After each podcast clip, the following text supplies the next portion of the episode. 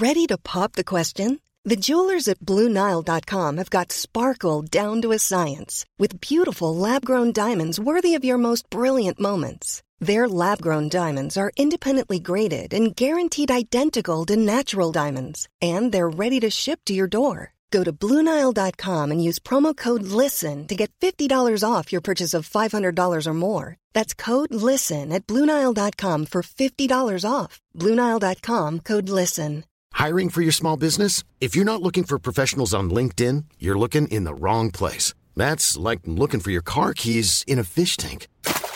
LinkedIn helps you hire professionals you can't find anywhere else, even those who aren't actively searching for a new job but might be open to the perfect role. In a given month, over 70% of LinkedIn users don't even visit other leading job sites. So start looking in the right place. With LinkedIn, you can hire professionals like a professional. Post your free job on linkedin.com slash people today. Even on a budget, quality is non-negotiable. That's why Quince is the place to score high-end essentials at 50 to 80% less than similar brands. Get your hands on buttery soft cashmere sweaters from just 60 bucks, Italian leather jackets, and so much more. And the best part about Quince, they exclusively partner with factories committed to safe, ethical, and responsible manufacturing. Elevate your style without the elevated price tag with Quince. Go to quince.com slash upgrade for free shipping and 365-day returns.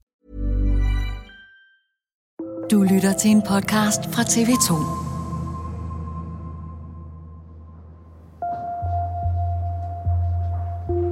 Vi er på et slot. I et lokale med højt til loftet er lyset dæmpet. Kun et stort, rundt bord lyser op. Jeg tror, du får ret. Stearinlys omringer de 15 kendte danskere, der er i gang med aftenens afstemning. Sisse? Ja, jeg stemt på Jakob. Sorry. De er en del af et mysterium, hvor det gælder om at finde ud af, hvem der taler sandt og hvem der taler falsk. Der er tre, der har stemt på dig, Jakob, og så er der en, der har stemt på dig, Bjørli. En efter en skiftes de til at fortælle, hvem de tror, der er forræder, altså løgneren i gruppen. Jeg har stemt på dig, Jacob. Jeg har sat en stemme på dig, Jakob. Øhm, så jeg har stemt på Jakob. Den tidligere professionelle gamer Jakob Winnicke får flest stemmer og ryger hjem. Jeg håber, du forræder. Men han er ikke den eneste forræder. Det går skrækkeligt for forræderne. Det går jo, altså, det går jo helt af helvede til. Til højre for Jakob sidder tv-vært Tine Gøtje, og hendes opgave er også at lyve over for de andre i lokalet. Jeg er jo ulykkelig for helvede. Jeg synes jo, det er forfærdeligt. Og da Jakob må fortælle, at gruppen har gættet rigtigt, I må gerne juble. Jeg er fra. bliver Tine Gøtje nødt til at juble med og lyve om, hvordan hun egentlig har det. Da han står deroppe og siger, I kan godt begynde at juble, og der bare lyder sådan et brøl af jubel, så tænker jeg bare, du er nødt til at gå med. Du er simpelthen nødt til også at være glad for, at der er smidt en forræder ud. For det hele handler om overlevelse. Jeg kan ikke holde det ud. Jeg kan ikke holde ud. Prøv lige at se, hvor dårligt jeg er. Altså, det, her, det er to dage i træk. Jeg bare med et spændende spil, det her der.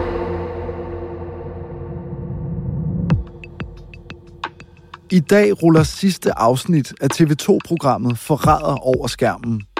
I otte uger har vi været vidner til et højspændt drama, hvor kendte danskere forsøger at afsløre svindlerne iblandt dem. Hvad er opskriften på den perfekte løgn? Og hvordan kan du se, at folk lyver dig lige op i ansigtet? Det er dato i dag. Mit navn er Joachim Claus Høj Bindslev.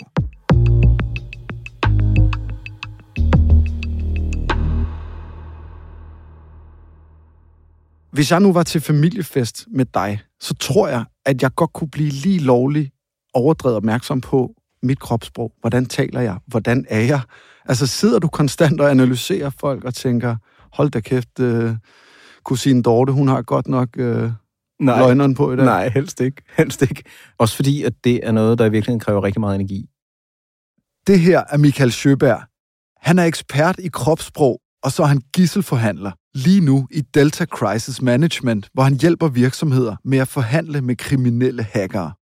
Der er jo masser af situationer, hvor vi øh, i vores hverdag eller til den der familiefest fortæller noget, som, hvor vi ved, at mange kommer med en hvid løgn, eller der er nogle personlighedstyper, der har en tendens til at pøse lidt ekstra på.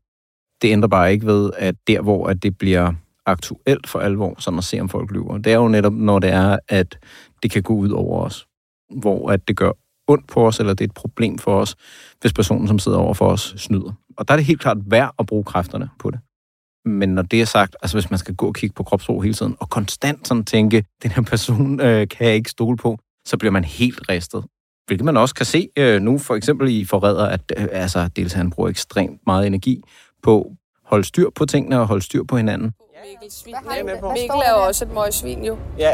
Og du har skrevet alle os, der stemte på dig? Ja, jeg har, fordi det er jo, det er jo logisk, at Ja, det, det klart, jeg tænker, at nogle af dem er jo forrædere, ikke? Ja. Jeg har det forbavsende godt med at holde masken. Altså, jeg vil ikke sige, at jeg trives i rollen, fordi det er virkelig ikke rigtigt. Øh, men jeg har taget den på mig. Der er jo rigtig, rigtig mange danskere, der er helt besatte af det her program Forræder, Mm. Mm som basically handler om, hvem er bedst til at lyve og tage røven på folk, for at sige det lige ud. Hvorfor er det, det er så fascinerende, det her med at kunne bedrage folk? Jeg tror, der er flere grunde til det. Altså, dels er det jo farligt. Altså, og ingen af os har lyst til, at øh, der er nogen, der tager rumpen på os, for at sige det på en pæn måde. Uh, og på den måde er det jo dragende, hvis man kan gøre noget, så jeg kan opdage det. Og så tænker jeg også, altså, at øh, når vi sidder og ser programmerne, at det er interessant at se, hvordan øh, de forrædere, som man kunne til at slippe afsted med det, hvordan gør de det? Mennesker lyver typisk for at høre til i flokken. Men når du lyver, så starter der samtidig en fysisk reaktion, hvor kroppen udskiller adrenalin, der får hjertet til at banke hurtigere, og du bliver stresset. Hvilke slags løgne eksisterer der egentlig? Altså helt grundlæggende, så synes jeg, man kan koge dem ned til fire grundlæggende løgntyper. Der er den direkte løgn, som er ja-nej-løgnen, som vi jo ser i forræder altså indtil flere gange, det der med, at de stiller nogle meget direkte spørgsmål indimellem, som er i virkeligheden den sværeste løgn at slippe afsted med. Og de fleste mennesker vil godt undgå at gøre det. Altså at være nødt til at komme i den situation. Det, som de fleste mennesker gør, det er, at de bruger sådan løgntype nummer to, som hedder den udladende løgn, som man også kunne kalde, lidt frækt kalde politikerløgnen. Der, hvor personen taler rundt om det, der er sandheden hvor de ikke svarer direkte på spørgsmålet, men i stedet for siger noget i stil med, at det er vigtigt at holde fokus på, øh, hvordan, bla bla bla, og så taler man rundt om i stedet for. I familie med den løgn er der det, der hedder den sminkede løgn, hvor man ikke alene taler udenom, men også gør noget for at aflede opmærksomheden. Det gør mennesker typisk ved at fremhæve et eller andet positivt. Altså komme med et eller andet, der sådan larmer for meget, eller også kommer de øh, med en forklaring på, hvorfor det kan være rigtigt, det her det, der hedder et kvalificerende udsagn. Det vil sige, jeg kvalificerer, hvorfor det er sandsynligt, at det er rigtigt, det jeg siger. Som jo er sådan en ting, man kan lytte efter. Og så den sidste løgntype er sådan lidt specifikt, jeg kalder den for kopiløgnen. Kopiløgnen er typisk, når folk lyver om hændelsesforløb, hvor de så har forberedt, typisk har de forberedt et klip af det, der er løgnen. Altså hvis de har gjort et eller andet forbudt eller forkert, jamen så efterfølgende så tænker de, nu skal jeg tale om det her. Hvad kan jeg sige? Nå, men jeg tager bare det, jeg gjorde i forgårs. Og så forklarer jeg, om det var ligesom det, så bruger jeg det som en form for alibi-historie. Og der er nogle ret interessante ting, og det er jo sådan ting, man godt kunne ønske sig, at nogle af deltagerne i forræder øh, kigge lidt nærmere på, spørge om teknikker til det med kopiløgnen, fordi hvad foregår der egentlig om aftenen? Det er også det, som lystløgner tit bruger, så forklarer de om en eller anden fed ferie, de har haft på et eller andet tidspunkt. I programmet Forræder, der handler det om at overleve som netop løgner, den bedste løgner, at folk må ikke gætte, at du går og lyver, og at du reelt styrer slagets gang på det der slot. Må vi gerne myrde en nu? Vi skal myrde en. Fedt, mand. yes! Så kører det. Bring it on. Inden vi dykker ned i de konkrete eksempler fra programmet, så vil jeg gerne lige stille skarp på løgne og forstå, hvordan de egentlig fungerer, Michael. Altså, hvad består sådan en rigtig god løgn af? Er der nogle gode løgne overhovedet? Det ved jeg ikke. Øhm, altså en effektiv løgn. Altså hvis det skal være effektivt, og hvis det skal virke. Altså det allernemmeste, det er selvfølgelig, hvis man har en, øh, en eller anden form for afvigende personlighed, som gør, at man ikke bliver stresset, når man lyver. Men for mennesker, som ikke har nogle af de her, det som vi vil kalde psykopatiske træk, eller udpræget narcissistiske træk, for mennesker, der ikke har det, så øh, altså jeg vil jo nødig være fortaler for, at man skal gå og lyve. Men der er ikke nogen tvivl om, at det at være forberedt på det, man skal gøre, hjælper. Altså, når vi har set mennesker i tilspidsede situationer slippe afsted med noget, så er de velforberedte. Et godt eksempel på en løgn, der virkede, er dengang, at Bill Clinton måtte gå på talerstolen i det hvide hus. President Bill Clinton. Thank you very much. hvor han går ind og har forberedt et statement, og han havde haft kommunikationsrådgiver alt muligt på, og de havde virkelig sådan virkelig tørretrænet det igennem, som også hjælper på leveringen. But I want to say one thing to the American people. Han går op, og så siger han, I want you to listen to me, I'm going to say this again. I did not have sexual relations with that woman, Miss Lewinsky. I I never told anybody to lie, not a single time, never. Never. These allegations are false, and I need to go back to work for the American people. Thank you. eneste kropssprogstæl, der er i det der, det er, at han har det, der hedder et skamblik til allersidst, hvor han slår blikket ned, som er sådan en klassisk ting, som man kan kigge efter. Men det er minimalt i forhold til, hvor god leveringen er. Der er selvfølgelig en retoriker eller en taleskriver, der har skrevet det her, og så tager han så sine papirer, og så går han, og Hillary er også med derop. Og det virkede jo for ham i bund og grund, selvom at vi så fandt ud af, at han did indeed have uh, sexual relations with that woman. Indeed, I did have a relationship with Miss Lewinsky that was not appropriate. In fact, it was wrong. Der er forskellige studier, der har forsøgt at vise, hvor tit vi lyver. Et amerikansk studie siger for eksempel en til to gange om dagen, mens der i bogen Løgn, en guide af Anne-Marie Myggen, står, at mennesker generelt i snit lyver fire gange om dagen uden videre omtanke. I hvilke situationer bruger vi egentlig typisk de her fire løgne? Jamen altså, de fleste mennesker vil rigtig gerne undgå at lave den direkte løgn. Du har aldrig brugt EPO på gevisballaden? Nej, jeg har aldrig brugt EPO, så hold nu op for pokker da. Altså den der, der hedder, nej, jeg har aldrig taget doping, hvis man har taget doping. Du har aldrig taget doping i din karriere. Nej. Det spørgsmål, om du er dopet, hvad svarer du så på det? Selvfølgelig er jeg ikke det. Det vil vi helst undgå, fordi at, øh, det sætter os virkelig on the spot. Jeg har taget doping. Det tager jeg det fulde ansvar for. Det folk typisk gør i hverdagen, det er, at de lyver om de små ting, for lige at gøre det lettere. Så det er som regel nogle relativt ukomplicerede løgne, som mennesker bruger til hverdag. Og hvad er det for eksempel? Det kan være i samtale med ens bedre halvdel om, hvornår øh, nogle mennesker kan komme ind i en vane om at være overoptimistiske i forhold til, hvornår de når at hente børnene i børnehaven, eller hvornår de når at komme hjem. Ja, ja, det skal jeg nok nå. Hvis man ved, at jeg får en stresspåvirkning, eller jeg får skæld ud, eller jeg bliver upopulær i den anden ende, hvis det er sådan, at jeg når det senere, end min bedre halvdel synes. Er det et Øh, eksempel fra dit eget liv, Michael? Ja, måske. Hvad er der egentlig af fordel ved at lyve? Jamen, altså man kan jo forme virkeligheden efter det, man siger, og det giver jo i mange tilfælde en eller anden form for magt over andre mennesker. Prisen er så høj, fordi at det går ud over ens relationer. Og i øvrigt, i Danmark har vi jo en kultur om, at vi skal kunne stole på hinanden.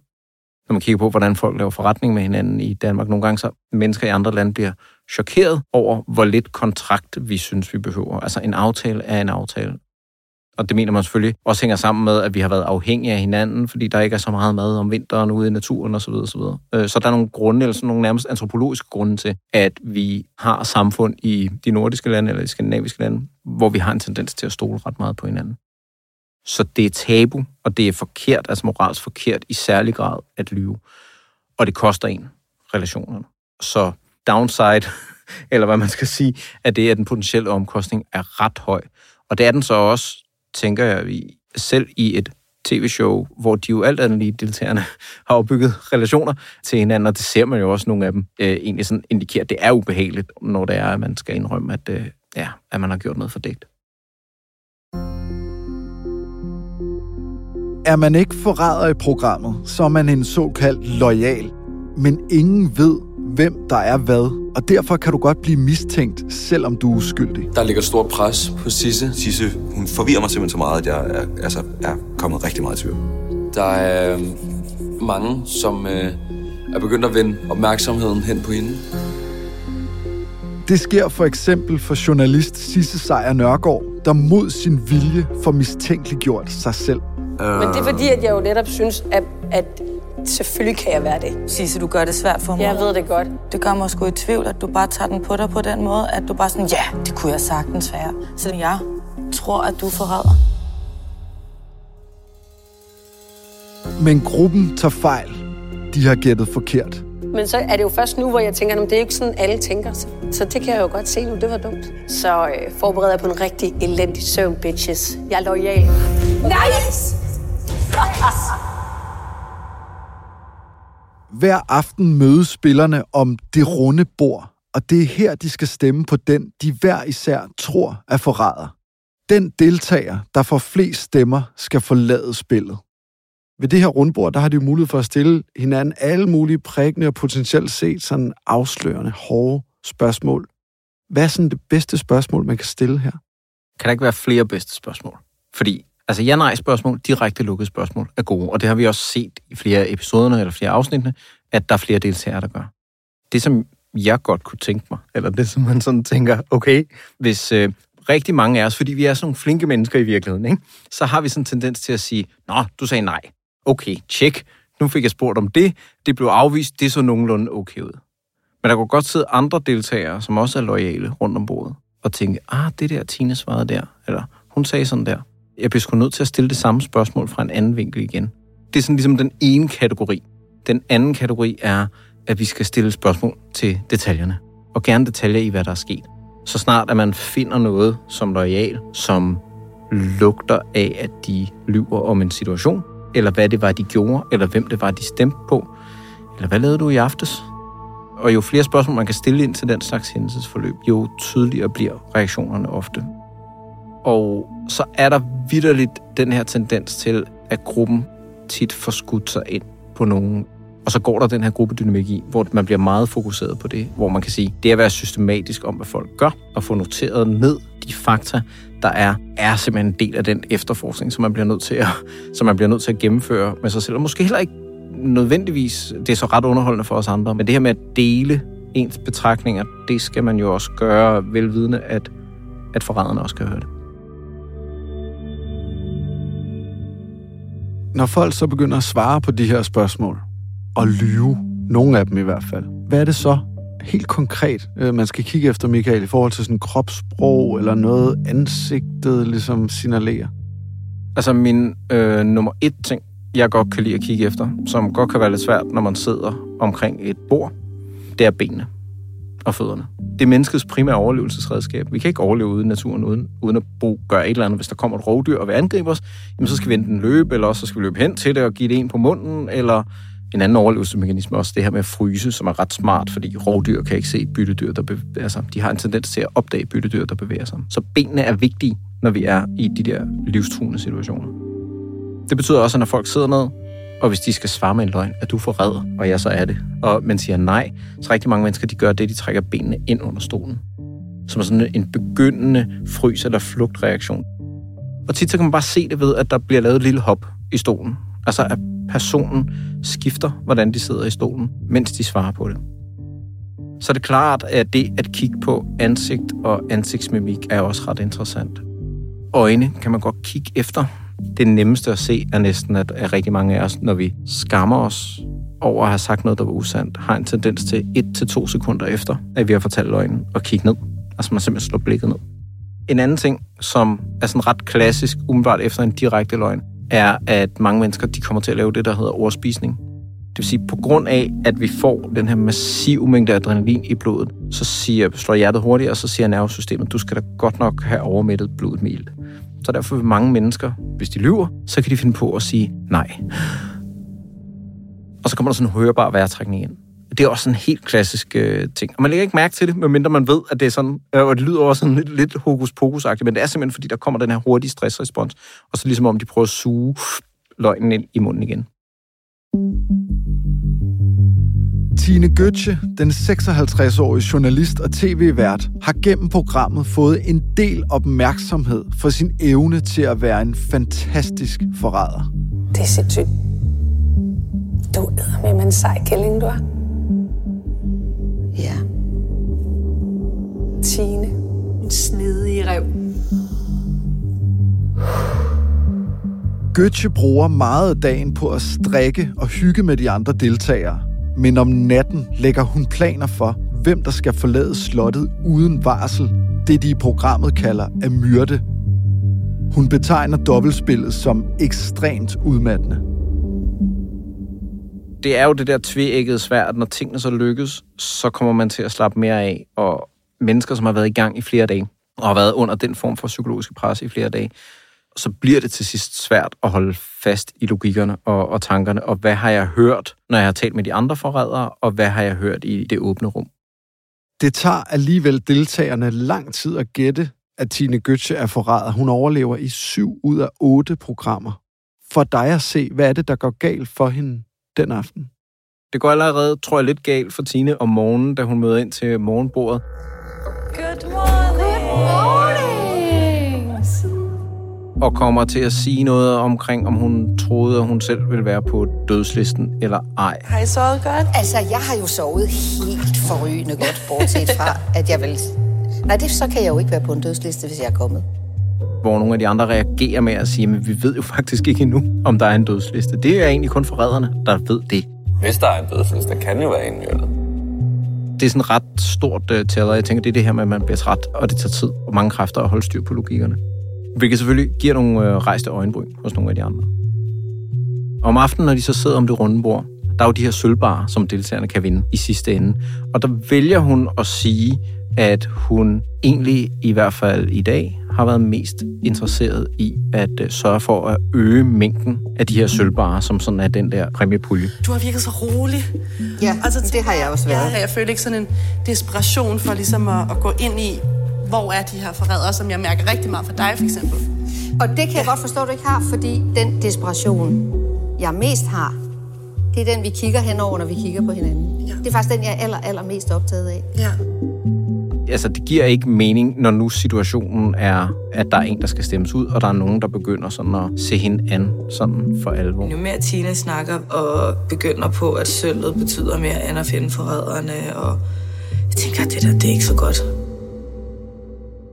Og der er vi lidt ude i det her med sminkeløgnen, at prøve at henlede opmærksomheden på, hvad man har fokuseret på i dag, er ikke, at jeg har fokuseret på at overleve som forræder. Jeg har fokuseret på, at vi skulle have så mange sølvbar til at ligge på midten af, af bordet. Så, så mange sølvbar i, i præmiepuljen som overhovedet muligt. Men det giver ikke logisk mening, og det giver formentlig heller ikke, tænker jeg, sådan følelsesmæssig mening for de andre deltagere, når det er, at de kigger på, øh, hvordan de selv har det i den der situation, hvor alle jo alt andet lige er udsatte. Så hun afslører sig selv der. Ja, det gør Jeg har sagt til jer alle sammen, at man ikke skal stole på nogen, og man skal mistænke alle. Og det er et mantra, som I alle sammen bør læne jer op af i det, I skal gøre i morgen. Og så vil jeg bare sige, jeg er forræder. I Tak for nu, Tine. Ej, vildt. Er der noget, der er til hinder for, at jeg kan lære at blive verdens bedste løgner? Eller hvis man, du ved, som øh, lytter sidder derude tænker, okay, det ville gøre livet nemmere, hvis jeg kunne glide igennem med alle mulige smarte løgnehister her. Altså, er det et håndværk, vi alle sammen kan lære, det her med at lyve godt og det, effektivt? det, det, det, der er til hinder, det er jo vores egen moral og etik. Og så er det det her med, at der er sådan nogle skjulte omkostninger ved det, som i væsentlig grad kan gøre ens livskvalitet dårligere. Så jeg tænker ikke, det er noget, man skal aspirere til egentlig overhovedet. Derfor kan mange mennesker være i situationer, hvor de skal kommunikere, mens de er under pres. Hvor det at øve sig og tænke tingene rigtig godt igennem, inden man går på, selvfølgelig hjælper. Men sådan helt overordnet set, så er det bare, det giver altid en bagage, man skal slæbe rundt på. Og det er noget skrammel øh, med sådan et liv i længden. Michael Sjøberg, tusind tak, fordi du kom. Ja, velkommen. Det var spændende. Velkommen. Dato i dag er tilrettelagt af Rikke Romme. Pauli Galskov står for lyddesign. Astrid Louise Jensen er redaktør. Og mit navn er Joachim Claushøj Bindslev. Husk, at du altid kan finde flere afsnit af Dato, der hvor du lytter til din podcast.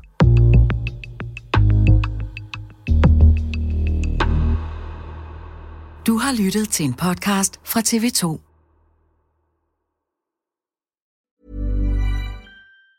Hey, it's Danny Pellegrino from Everything Iconic. Ready to upgrade your style game without blowing your budget? check out Quince. They've got all the good stuff shirts and polos, activewear, and fine leather goods, all at 50 to 80% less than other high end brands. And the best part? They're all about safe, ethical, and responsible manufacturing. Get that luxury vibe without the luxury price tag. Hit up quince.com slash upgrade for free shipping and 365 day returns on your next order. That's quince.com slash upgrade.